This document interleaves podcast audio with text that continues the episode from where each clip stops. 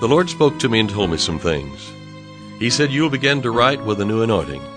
And through the music and through the singing as you minister forth, my anointing will flow out from you. Those who believe that and receive that anointing will be healed in their body, financial need will be met, harmony will come to the home. The yoke of bondage will be broken because it's the anointing that breaks the yoke. I'm David Ingles, and this is the Hour of Anointing.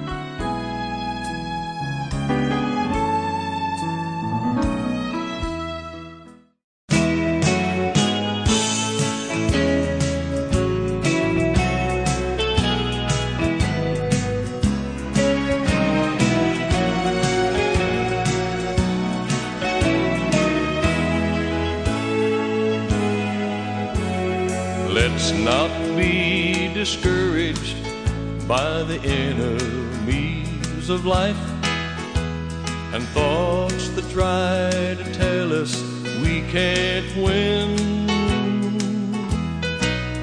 Let's remember God is able and willing to perform His word from the beginning to the end. This is our finest hour, for every field is white, and the Spirit of the living God is on us to bind up broken hearts, to cause the blind to see. This is our finest hour to set them free.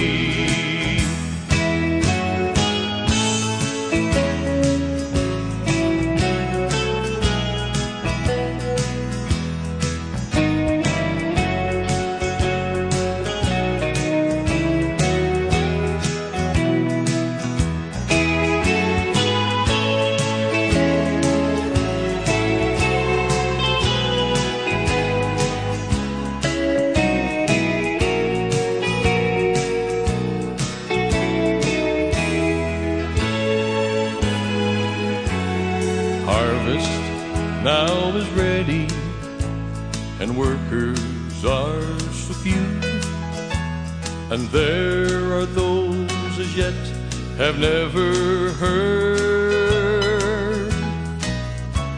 Let's just keep on doing what God tells us to do, living in and giving out His word. This is our finest hour, for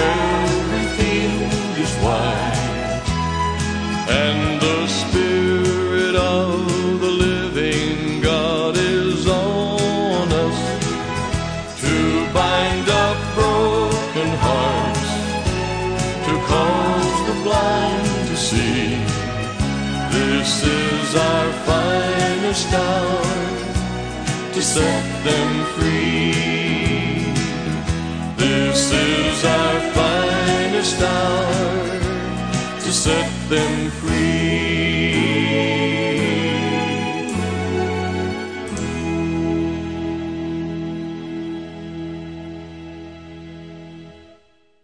This is our finest hour to set them free. You know, Jesus said, The Spirit of the Lord is upon me. And that Spirit of the Lord was upon him, and he said, Here are the reasons why. To deliver those that are captive and to set them free and to be a blessing. And you know, Jesus has given us the message of reconciliation. Jesus has given us the ministry to take the word and to be a blessing, whether in the home, whether in the neighborhood, whether in our immediate uh, circles of influence. Those are the places we're to serve Jesus. And I just want to encourage you today that you are in Christ. You are a complete, you're a total individual. And there has never been or never will be another person exactly like you. When you became saved, you received Jesus as your Savior, your Lord. God brought you into existence by His creative power. You became a new creature in Christ Jesus. You were born of the very Spirit of God. A seed was sown in your heart, the incorruptible, seed of God's Word. God's Word will never be corrupted. And you were placed in Christ Jesus, and that's where you are now. And you've been given a, a message of reconciliation to tell people what you know about Jesus. You say, well, that isn't very much. Well, you can keep on adding to it. Use what you got and tell what you know and just move from that point forward. You need to know and understand the reality that you are in Christ. And for me to live is Christ, and I can do all things through Christ, which strengtheneth me. It's an outstanding revelation from God's Word that will affect your thinking.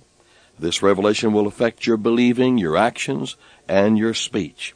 Begin to say now who you are in Christ. Find all the in Him, of whom, and by whom, and all of the benefit scriptures, and they're just in the Word of God by the thousands. Begin to say those and let your head hear what your heart has to say. In Ephesians 2 and 13, uh, we read, But now in Christ Jesus, ye who sometimes were far off, are made near by the blood of Christ. When are we made near? We are made near now. When are you in Christ Jesus? The moment that you made Jesus your Lord, you were in Christ Jesus, and He said, I'll never leave you nor forsake you. Who is in Christ Jesus? Ephesians 1 and 10 says, that in the dispensation of the fullness of times, He might gather together in one all things in Christ, both which are in heaven and which are on earth, even in Him. So it's not just those who have died and gone to heaven that are in Christ. No. This scripture says all things in Christ, both which are in heaven and which are on earth, even in Him, the 13th verse says, In whom ye also trusted, after that ye heard the word of truth, the gospel of your salvation, in whom also, after that ye believed, ye were sealed with that Holy Spirit of promise. You know, I remember sealing fruit, you know, uh, helping to do that. Of course, I don't know how much help I was, but you got to help mom in the kitchen and and you were there and so they had this the fruit jar and you had the little sealer and then you had the paraffin that was poured on top and so that was a seal, and that was to be kept for a very special time. Like when the snow came and the cold winds were blowing, you could get out that fruit or that canned vegetables and and you could heat them up on the stove or whatever the case might need to be, or maybe some of those fruit uh, jars full of good fruit. Maybe maybe your mom made an apple pie and put some cinnamon in it, you know, and and it was uh, really very delicious. This was sealed up for a certain and a very special time. And you know, you are sealed by the Holy Spirit of promise. The most effective way that I've found to develop the reality of being in Christ is to begin with the book of Romans and search through all the letters of the New Testament for the phrase in Christ. For example, as we've read in 2 Corinthians 5:17, therefore if any man be in Christ, he is a new creature. Scriptures that refer to being in Christ or refer to being in Him or in whom. Now these occur, well, well over a hundred times in the Bible. Find those scriptures and read them carefully, confess them over and over and over again because something's going to be built in on the inside of you. You're going to begin to see yourself more fully. Study them and run the cross references on them you can be sure that whatever the Word says about being in Christ, it belongs to you because you are in Christ Jesus. Being in Christ means that you are saved because you've confessed with your mouth that Jesus is Lord. You've believed in your heart that God raised him from the dead.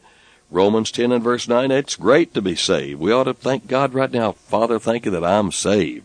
Thank you that I am a new creature in Christ Jesus. See, being thankful for what you have and what God's done for you always just opens the door to more. Being in Christ means that you are the healed. You're the healed. Did you hear me? Why? Because Jesus went to the cross, bore the curse of the law, broke the power of sickness and disease. I said he broke the power of sickness and disease. He was made sick with our sickness, but he didn't stay sick.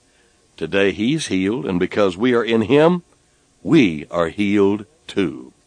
Being in Christ means that you are the delivered. Because Colossians 1:13 says God has delivered us from the power of darkness, that he's translated us into the kingdom of God's dear son, Jesus said he was sent to preach deliverance to the captives, as we read in Luke 4:18. All the power that it takes to save any human being, to heal any human being, to deliver any human person, came into this earth on the day of Pentecost. When Jesus walked into a place, the power was there to heal the people, because the power was in him. He said, The Father that dwelleth in me, he doeth the works. Now that power is in you because you are in him. Because you're in Christ Jesus, you can live like Jesus, talk like Jesus, act like Jesus. The Word of God will change you, spirit, soul, body. Continue to confess who you are in Christ. Sing the songs of the new creation, those anthems of the new creation. Songs like I am the righteousness of God in Christ, a brand new creation in Him. I can now approach the presence of God with no condemnation of sins. You can sing, The Word is working mightily in me. The Word is working mightily in me. No matter what the circumstances, what I feel or see, the Word of God is working mightily in me. You can say, I have favor with God. He's given me favor with man. Affectionately, He careth for me. I have favor with Him. The Bible says that God sent Jesus that He might become the firstborn among many brethren.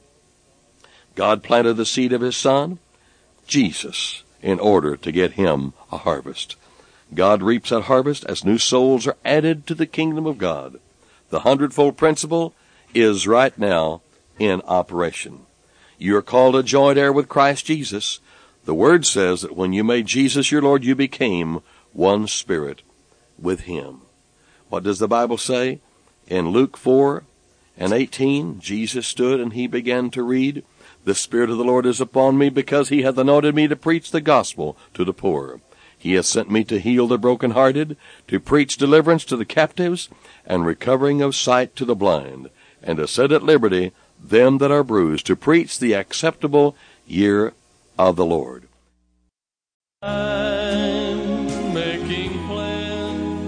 I'm David Ingles, and you've been listening to The Hour of Anointing.